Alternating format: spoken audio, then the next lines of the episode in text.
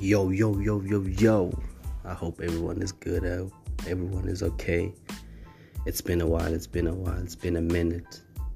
You know, I've been writing my exams. I've been doing my assignments. You know, I've been busy a lot in just the past few few weeks.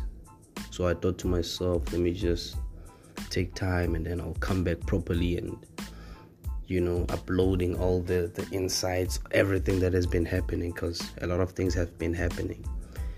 You know people being arrested left and right. But most of the things that i was talking about or referring to were certain things that i was like literally busy with like my assignments just preparations because it's just uh, unfortunate um, how such things they can actually intervene to um, certain things that I've been doing as well, like uh, the violence, uh, the political stuff.